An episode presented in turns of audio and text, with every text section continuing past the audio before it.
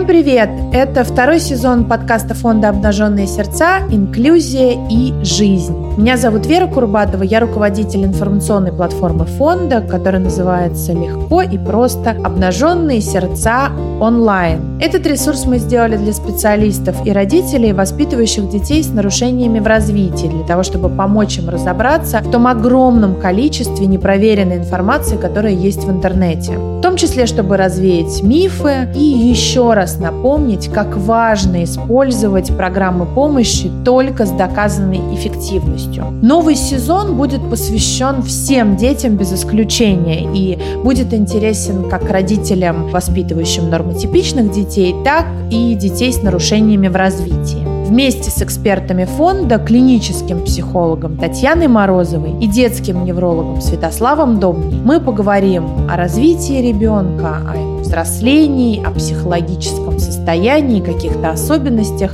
Поэтому оставайтесь с нами, будет интересно.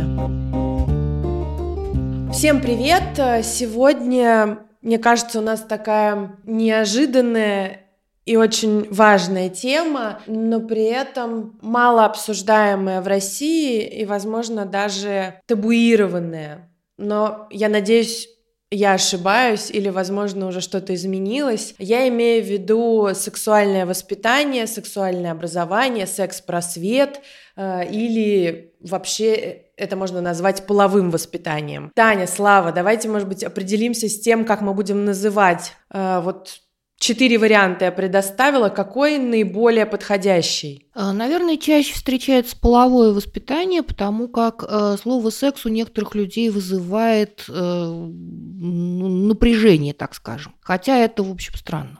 Но половое воспитание при этом не включает в себя как бы все, не только какое-то сексуальное да, образование, но, может быть, еще рассказ о гендерах, э, рассказ о каких-то культуральных особенностях э, в той или иной стране, и как ведут себя мужчины и женщины, или это одно и то же? Это достаточно широкая тема, и на самом деле те люди, которые боятся этих слов, они э, почему-то считают, что вопросы сексуального образования или полового воспитания, они исключительно про половой акт, про секс, откуда берутся дети, а тема на самом деле гораздо шире и включает в себя э, достаточно много аспектов. Для меня, наверное, тоже ближе вот термин половое воспитание, и мне кажется, что тут зауживать-то довольно странно. Понятно, что есть разные аспекты и для разных возрастов, и для разных людей, для разных культур. Все это должно быть очень высоко индивидуализировано. Но вот сама тема такая очень интересная и странно необычная вообще для человека. Потому что, с одной стороны, мы ее как бы опасаемся и табуируем все в той или иной степени. Это не то, что какие-то отдельные люди табуируют что-то. Это вообще тема табуированная во всех культурах. Только степень ее табуированности, она просто различается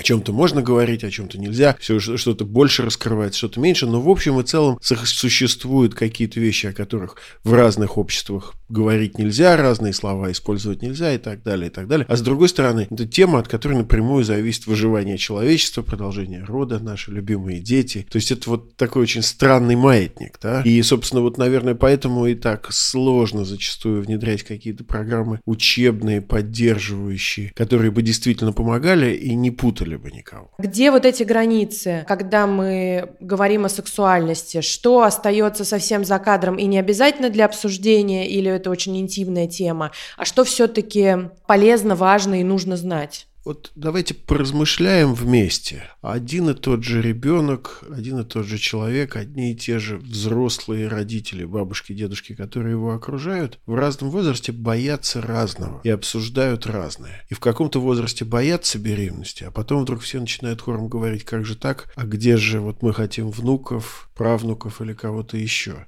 И э, здесь, наверное, мы должны очень хорошо понимать, что вот эта вот история про половое воспитание, она включает в себя огромную область. Э, часть этой области, она связана с безопасностью. Это передача заболеваний, инфекционных, это непланированные беременности, это риски насилия сексуального, эмоционального, физического. И э, это собственное поведение, которое связано с криминальной активностью, когда взрослый человек вовлекает детей там, в сексуальную активность. И, может быть, он даже не знает, что он нарушает какие-то границы. Да? А, так что вот а, половое воспитание или образование а, в этой области, оно на самом деле необходимо во всех возрастах. И существуют обширные популяционные исследования, которые показывают эффективность во всех культурах и во всех подростах для профилактики самых разных э, вещей, которые могут быть потенциально или опасными,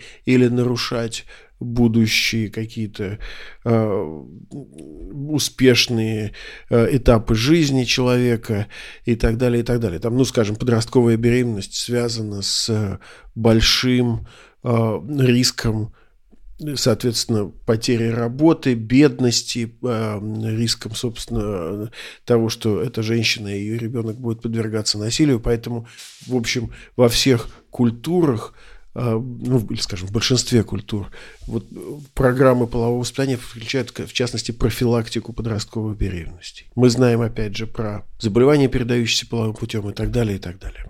Да, то, что вы говорите, оно действительно кажется как будто очевидным. А, защита ребенка, защита подростка, защита каких-то юных молодых людей от как бы вмешательства в собственное тело и плюс еще знание в том числе о себе как о человеке, да, о физическом существе. Но где вот эти грани и где баланс? О чем мы говорим, о чем не говорим?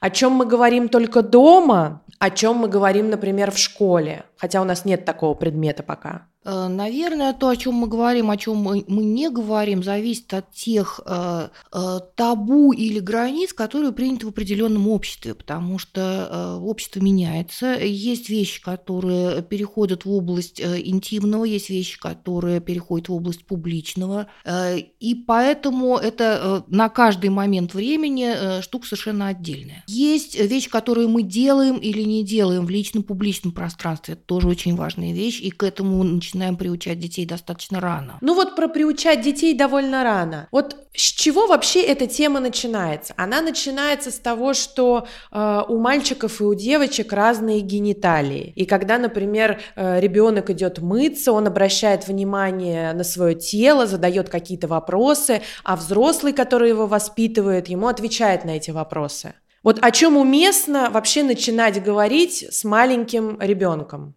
Ну, вы сразу взяли уже гениталии, да?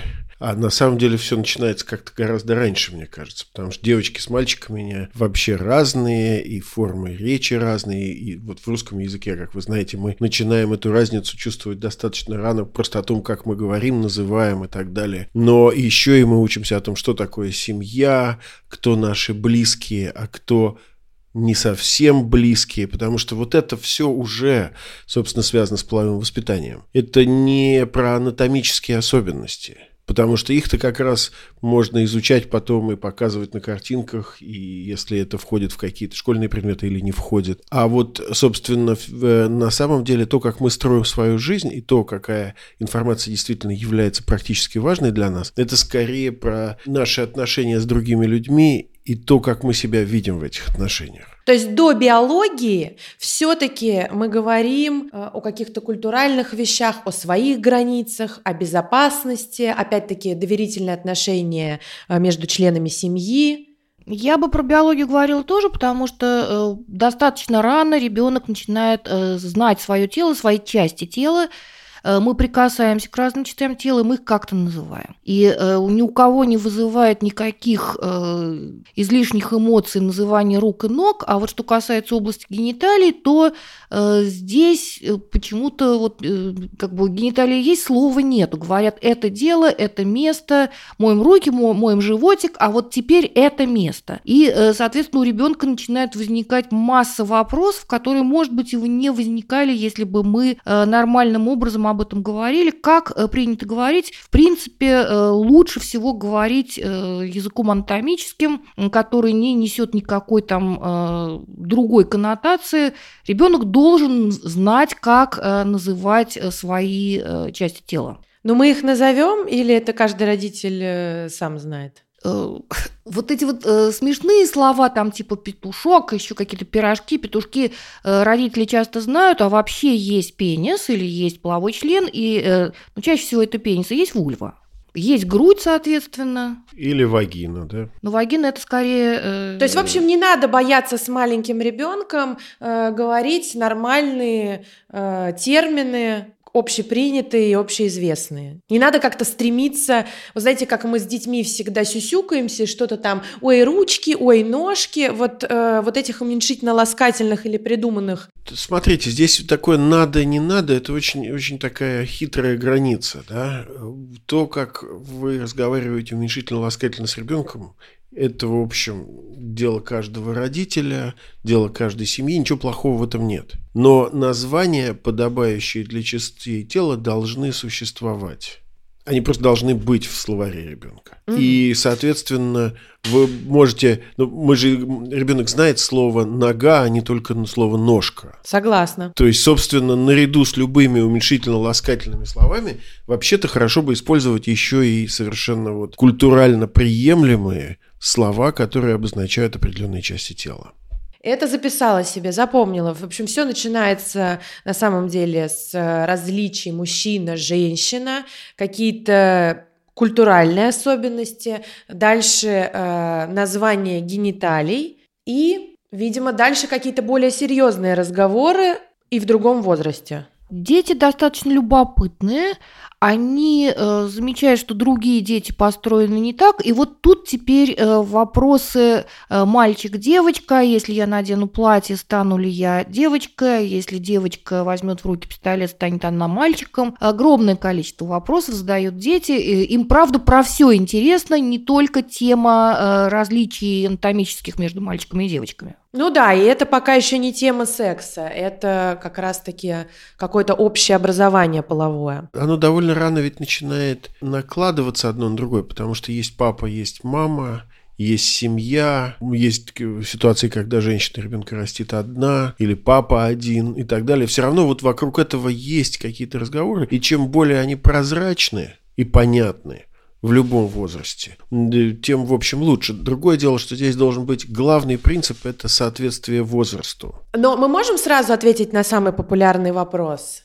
Как рассказать ребенку, откуда он взялся? Опять же, вот этот вопрос самый популярный, ответ на этот вопрос сильно зависит от возраста ребенка. Э, потому что какому-то ребенку э, вполне достаточно того, что тебя родила мама, какому-то ребенку достаточно того, что ты сначала был маленький и рос в животике у мамы, а потом как ты туда попал. И, к счастью, на сегодняшний день существует огромное количество книжек, пособий, в которых вполне приемлемым языком на детском уровне об этом рассказывают, и родителям гораздо проще, чем было, например, 30 лет назад.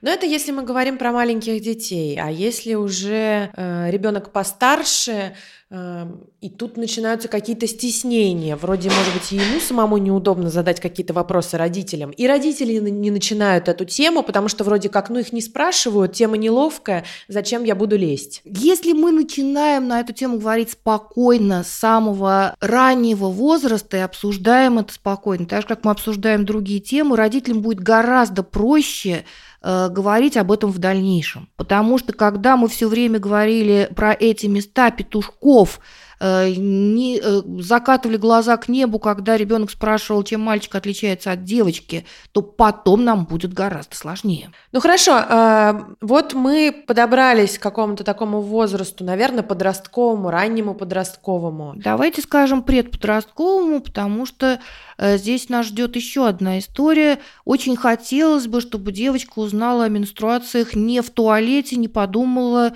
что с ней что-то не то, она сейчас умирает. То же самое про мальчиков эволюции. Угу. Э, об этом хорошо бы знать заранее. Этого нужно не бояться. Опять же, нам сейчас стало гораздо легче, потому что, э, что касается прокладок, тампонов, об этом Э, нам телевизор говорит, похоже, каждые пять минут мы все это видим, и это как раз то самое время поговорить с девочкой, а зачем это вообще все нужно. Ну да, но, кстати, э, вот я знаю, что в странах э, менее развитых эта тема до сих пор табуированная и не принято вообще обсуждать, что у женщины могут быть какие-то такие дела, менструация, кровь, это все под запретом. Во многих семьях до сих пор мужчина вообще не э, может даже пойти в отдел с прокладками, как будто там э, разразит его гром или случится что-то ужасное. Вы меня вытеснили из разговора о прокладках и менструации.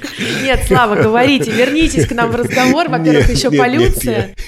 Тут вы нам сильно поможете и подскажете. Потому что, смотрите, вот все вот это вот половое воспитание и половое просвещение, оно как бы несколько задач должно выполнять. С одной стороны, человек должен быть достаточно информирован для того, чтобы встретить следующий свой шаг жизненный, да, вот мальчик превращается в юношу, девушка, девочка превращается в девушку, меняется тело, меняются формы, появляются какие-то вещи, которых раньше просто не было, появляются месячные или менструации, появляются полюции, появляются волосы на разных частях тела и так далее, и так далее. А, и об этом нужно знать заранее, потому что это, собственно, нормальная часть жизни человека. Вот это вот одна история, да? А другая история а, – это информирование для того, чтобы научиться жить в окружающем мире, потому что одна часть – это осознать себя, и понять, что мне с этим делать. А другая часть – это как я общаюсь с другими людьми, у которых это происходит или это уже случилось раньше, которые тоже проходят свои фазы там, полового созревания. Что делать с мальчиком, который начал заглядываться там, на девочку и предлагать ей куда-то идти? Где граница безопасности? Как далеко можно с ним зайти? И, собственно, об этом тоже нужно говорить заранее, потому что когда уже началось, и когда уже подростковый период, и все мальчики гуляют с девочками, и все друг на друга заглядываются, и наоборот, там уже разговоры родителей слушать-то будет некогда. Ну хорошо, я так спрошу, а какие рэперные точки? Ну вот половое созревание – это я явно рэперная точка, перед которой, э, ну, нужно много чего рассказать ребенку. Когда ребенок идет э, в э, какое-то образовательное учреждение, точно у нас должны быть вещи, которые касаются личного, публичного, где раздеваются, где не раздеваются, к чему прикасаются, к чему не прикасаются, о чем говорят, о чем не говорят. То есть это желательно э, уже, в общем, какой-то какому-то детскому саду, к подготовительным группам уж точно, и уж сто процентов к школе. Вот эти вопросы личные и, соответственно, доступные другим, они должны быть уже как-то угу. достаточно хорошо обсуждены в семье, проговорены, понятны. Да? Мы говорим о том, что нехорошо там ковырять в носу, но, в общем, на публике тоже нехорошо прикасаться к гениталиям. И здесь ничего такого особенного, стыдного нет. Это действительно некоторые правила приличия, которые э, мы все соблюдаем. И правила да. безопасности в том числе. С кем мы пойдем, с кем мы не пойдем. Я не лезу к себе в штаны, но и другому не полезу, не, по, не позволю это сделать. Угу. Хорошо, но дальше вот половое созревание, наверное, да? Следующая рэперная такая глобальная точка. Дальше это расширение знания о себе. Половое созревание, ну, собственно, оно же, э, видите, поскольку это созревание, то непонятно, от какой точки его отсчитывать от рождения, да, mm-hmm. оно, в общем, начинается, потому что мы разные, и мы двигаемся к какому-то созреванию, созреваем там где-то в среднем к 50 годам, и после этого уже идет какой-то потихоньку процесс обратный. Но, наверное, мы говорим о дошкольном периоде, вот в раннем дошкольном это в основном какие-то слова, которые мы называем части тела. Ну и отличие мальчиков от девочек, и социальные да. правила, э, вот такие вещи. Потом появляется дошкольный период, э, связанный с детским садом, большим количеством друзей, другим развитием речи, мультфильмами и фильмами, где уже появляются свадьбы, дети, все остальное, и мы расширяем эту тематику. Да? И взрослые, которые целуются, э, как-то друг к другу прикасаются, и куда прикасаются, и с кем целуются, ребенок тоже должен знать.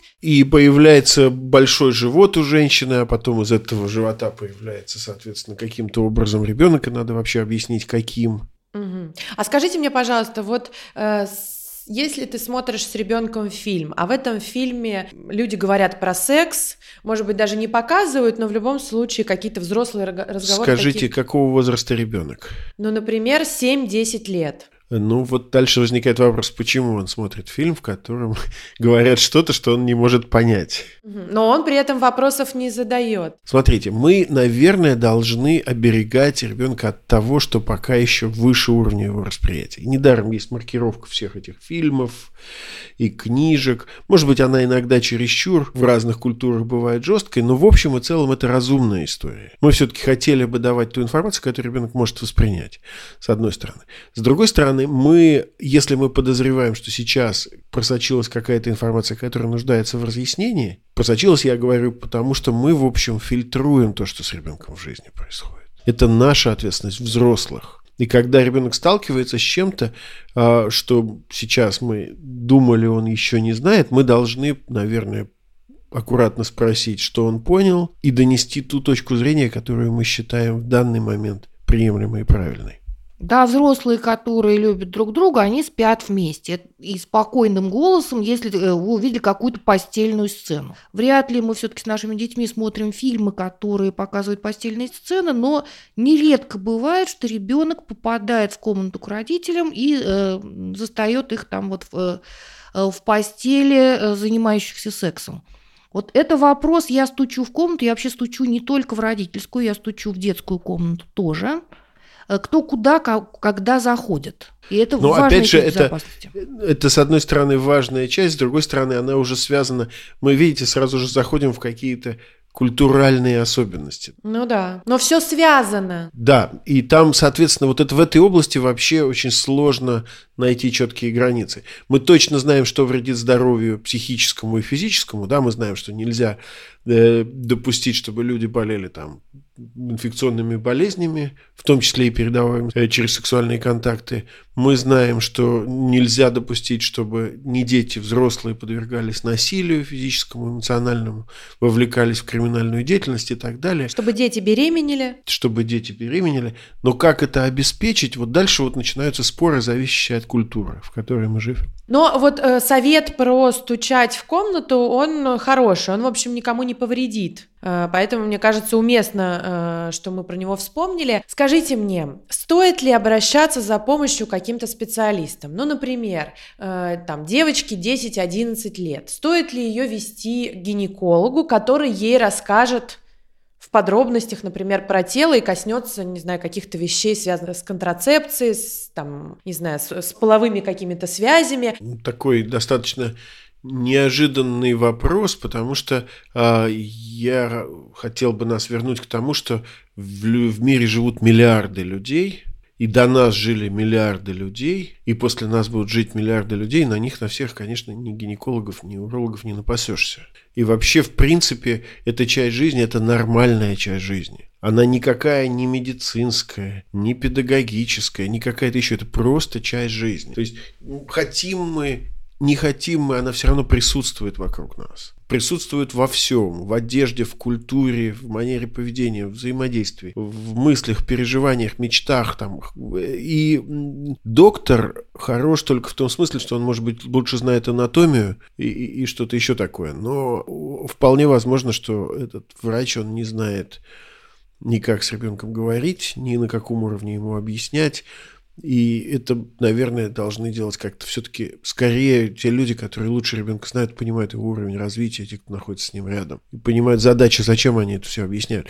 Потому что надо же помнить, что вот это вот образование, о котором мы говорим, просвещение, половое воспитание, оно ведь недаром вызывает у многих людей опасения, потому что мы не хотим напугать.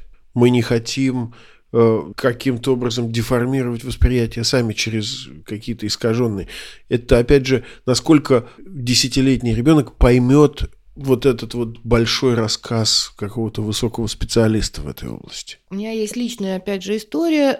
Это хорошо, давайте. Моя бабушка э, была очень известным э, врачом, она акушер-гинеколог, э, и э, у нее в доме была просто, было огромное количество книг по акушерству гинекологии, в том числе с э, разными картинками, иллюстрациями, книги там 40-х, 50-х, 60-х годов.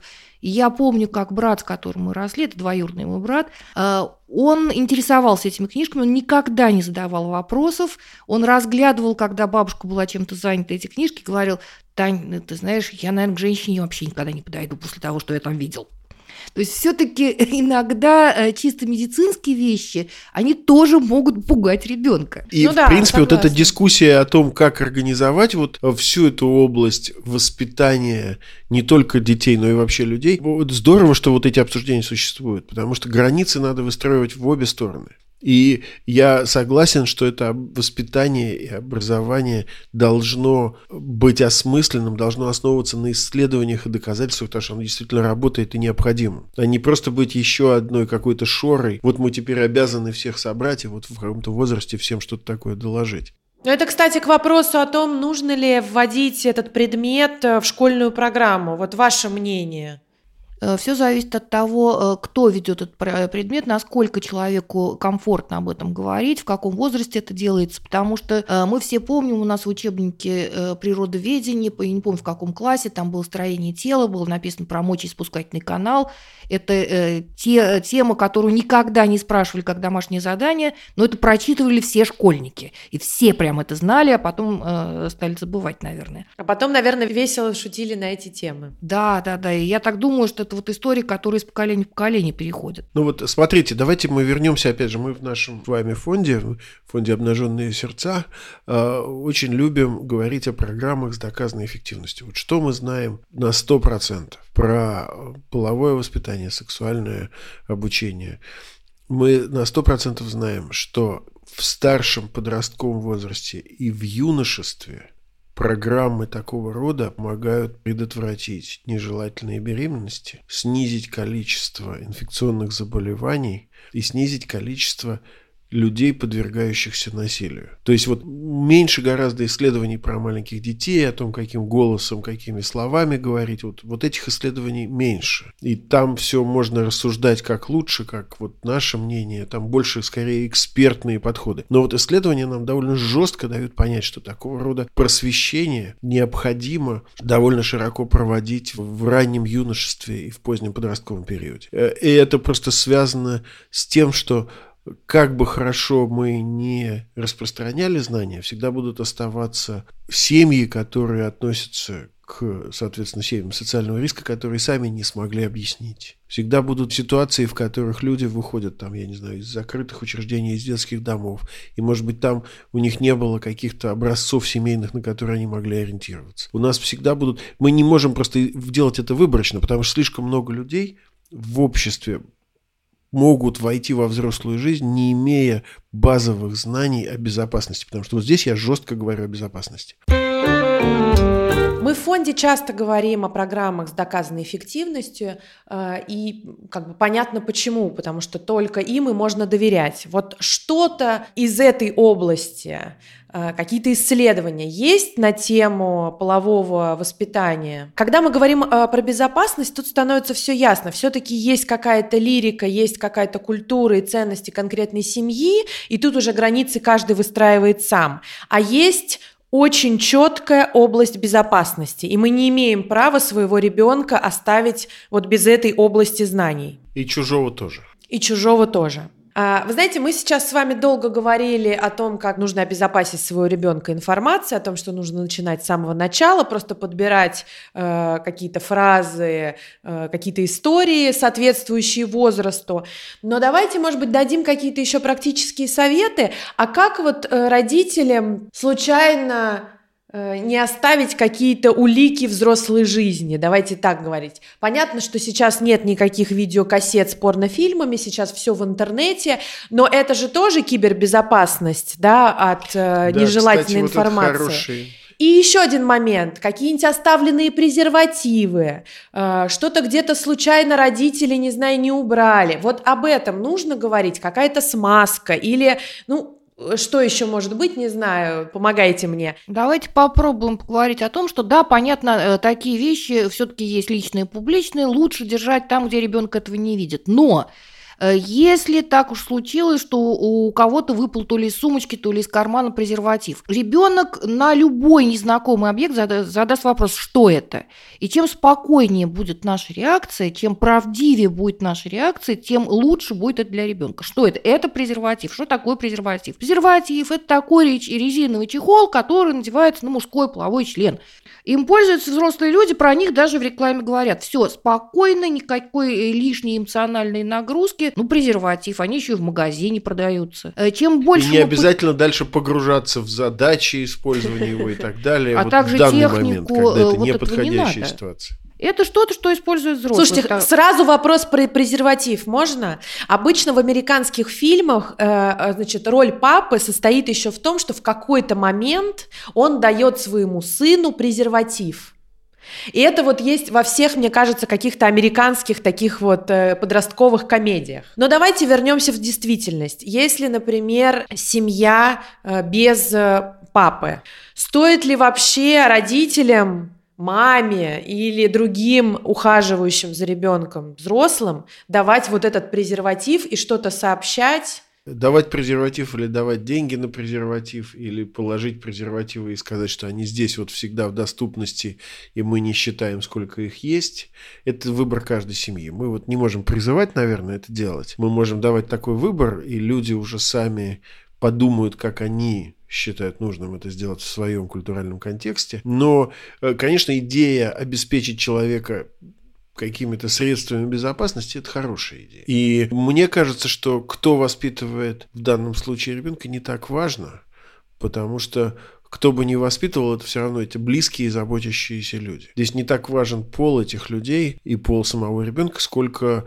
наверное, вот эта вот забота и понимание нужд – то есть, наверное, вот эти презервативы мы не положим там 7, 8, там, 11-летнему ребенку. Мы сейчас говорим про 16, 17, 18 и, и выше, да, когда, соответственно, мы ожидаем, что мы многое в жизни Э, человека уже не контролируем, но при этом мы хотели бы, чтобы не финансовые ограничения, не просто вот какое-то стеснение не повлияло на то, что когда понадобится, под рукой бы не оказалось. Наверное, Вера, вы вот это вот имеете да, в виду, правильно? это имела в виду. И хотела и... снять стигму о том, что это должен сделать обязательно мужчина с мужчиной, это вот мужской разговор, а мама пусть общается а с девочкой. Я от вас узнал об этой стигме, я даже не знал. Видите, вот. это как собственно... мужчина не покупает прокладки, так же женщина не прикасается к презервативу, мотивам, и, э, соответственно, потом, когда до дела дошло, э, никто об этом не подумал. Э, Все-таки должны мальчики и девочки знать об ответственности да, в отношениях. И если ты любишь и заботишься, желательно, не просто желательно, а обязательно использовать средства контрацепции. Ну, видишь, Тань, ты говоришь сейчас обязательно, и это пересекает, может быть, чьи-то культуральные границы. И здесь мы можем говорить о том, что вот в нашей культуре это обязательно. Да.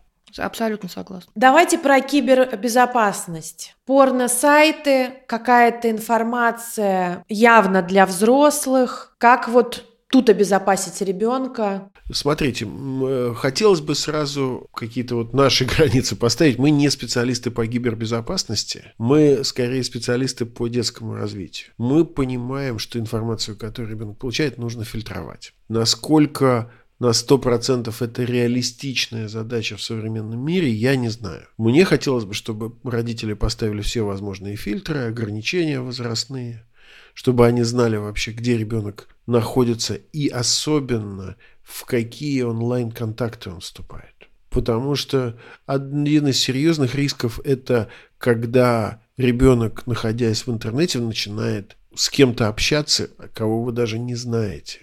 Вот это вот действительно реально опасные ситуации, и их нужно предотвращать. А в интернете это происходит сразу и внезапно. Там очень сложно вот это вот отрегулировать. Поэтому, собственно, не спешите заводить вашим детям аккаунты в социальных сетях, мой совет все-таки.